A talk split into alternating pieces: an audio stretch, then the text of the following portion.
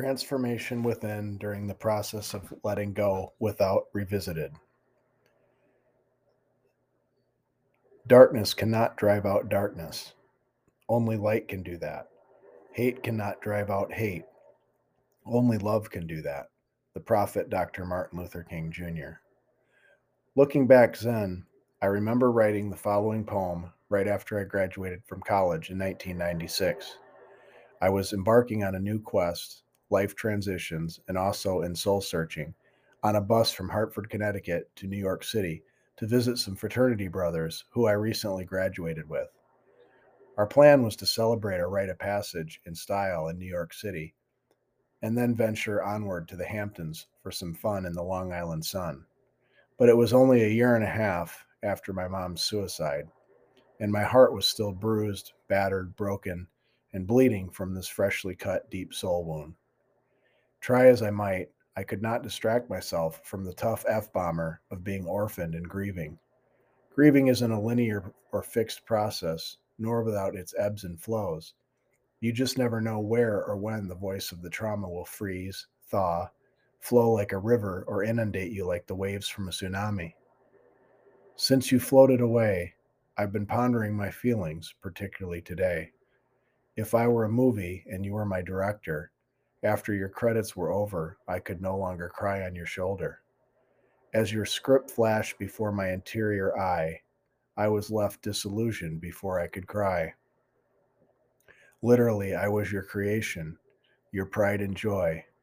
You were my mommy, and I was your little boy. In here and now, it's been many moons since my mother left this earth. I'm an older man today than when she was what than she was when she died. My mother never made it to her 43rd birthday and was already having major issues with getting older. Learning how to be human is a complete complex ride, and my mom's humanity was no exception. However, we're meant to age gracefully, like a fine wine. Easier said than done. It takes a lot of inner work to move beyond our judgments and not get sour grapes along the way, if you'll pardon the pun. As I look back, I feel that the hallmark of mother's suffering was that she really struggled with paradox or understanding how opposites in life don't have to be enemies. Rather, they can coexist peacefully. Happiness as a way of life does not mean that we do not suffer. One of my mom's sisters would say that she saw demons that weren't there. While that's partially true, it's not entirely true. I believe my mom saw demons that were real, on some level at least. But the root of her problem was that she demonized them, developed an attitude, and then went to war with herself about her perceptual reality. Mother's entanglement with form became her vicious cycle, and that's a normalized shared experience for many humans on the planet today. Moreover, the energy of an attitude feeds the ego, becomes a heavy burden to carry, and can seduce us into sneaking into martyrdom.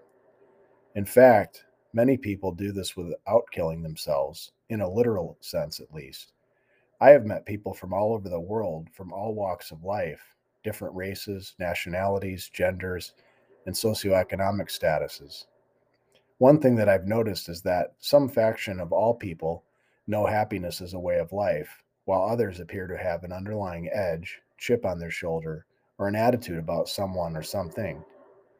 For example, it could be an attitude for or against BIPOC or LGBTQ people, white privilege, the police, the establishment, the counterculture, or society at large. My own experiences with trauma have invited me to try on this hat in some form or another before it's before and it's not a good fit. Additionally, in our civil rights work in schools, we focus on six categories race and skin color, ancestry and national origin, sexual orientation, gender identity and gender expression, disabilities, and religion.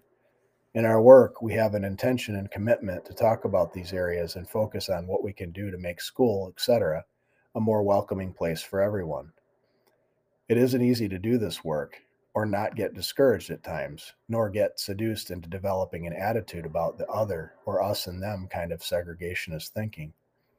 Furthermore, it is a sobering it is sobering to reflect on my mom's crippling experiences with clinical depression, anxiety, and alcoholism. Being human is not without its attachments. Mother got sucked into her attachments to her mental illness and developed a toxic relationship with it. Truly, my mom wanted to be free from her suffering, but I believe she could not learn to love herself, all of it. It's not that she wanted to die. Death was actually terrifying for her.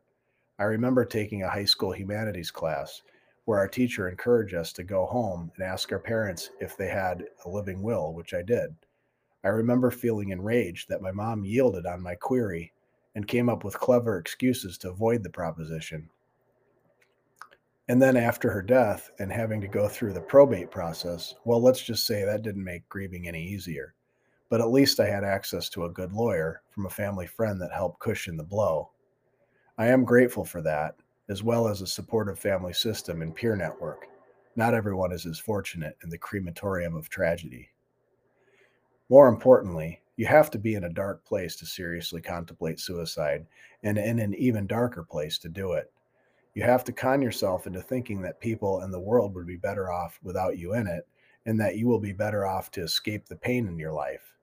Some people even romanticize suicide, which is why it can be even more dangerous when a person starts coming out of their darkness because there's more energy to do it and don't want to return to the dark tunnel. They might believe that their soul will be freed from its entanglement with form. The tragic sadness is that we can play with death without dying and free spirit from its entanglement with form while we are still breathing. It takes work, but the payoff is worth it. More mindfully, meditation on seven generations before and seven generations ahead helps build a longitudinal perspective about living now in the gift of this lifetime. I am I am living proof in that I look forward to the time when my soul is ready to leave my body and this earth, and yet my will to live is stronger than ever. There are 10,000 ways to get into the valley of death, and the truth is none of us know when our number will be called. Might as well remember to breathe while we are still here and soak up the precious moments as they come. Someday, hopefully many years from now, my goal less meditation practice is to leave my body consciously by dematerializing, like a rare few still do, or at least die peacefully in my sleep like grandfather did. There's nothing special about me, and I'm not the only one who out there who feels this way.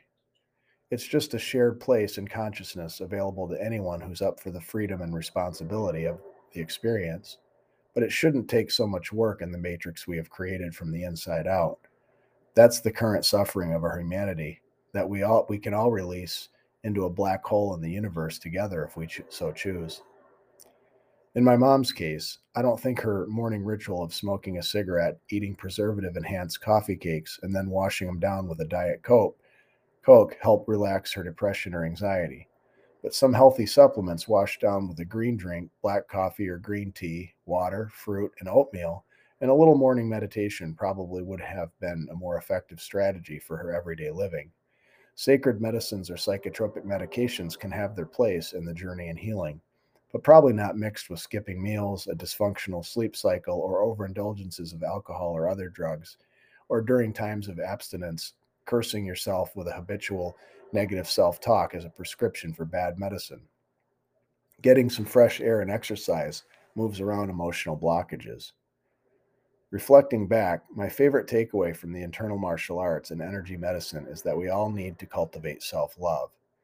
Alternative energy starts with ourselves and will radiate outward from there. We all need to learn how to make the chi of every cell in our bodies smile.